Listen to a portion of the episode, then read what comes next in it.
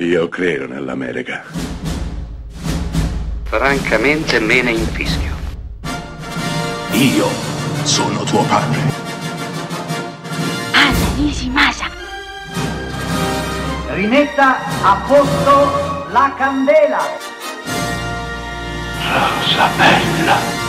Da sempre Quentin Tarantino è un grande conoscitore del cinema. Probabilmente conosce più il nostro cinema un regista americano di Los Angeles come Quentin Tarantino che tanti, tantissimi dei nostri registi. Questo forse ci deve far pensare. Grande conoscitore di cinema, quindi il nostro ha sempre utilizzato musiche edite nei suoi film, tranne The Hateful Hate del 2015 in cui ha chiesto in ginocchio a Ennio Morricone di comporre una colonna sonora originale per lui. Inizialmente tentennando, il nostro ha accettato e la soundtrack di Hateful Eight gli ha valso l'Oscar come miglior colonna sonora. Ma non volevo parlare di questo ma della sapienza di Tarantino nell'utilizzare musiche edite all'interno dei suoi film. Prendete per esempio Bastardi senza gloria del 2009, in cui viene utilizzato splendidamente un pezzo proprio di Ennio Morricone, un amico. Se da un lato Tarantino mette in scena un'epopea che ha a che fare con la guerra e con un gruppo di americani capitanati dal tenente Aldo Rain, interpretato da Brad Pitt, arrivati in territorio tedesco per uccidere quanti più nazisti possibile, dall'altra, parallelamente, c'è la storia di Shoshanna, ragazza francese di origine ebrea che ha visto massacrare l'intera sua famiglia da Christoph Waltz, rivelazione, e Oscar come miglior attore non protagonista per lui. Bene, la scena più bella di questo film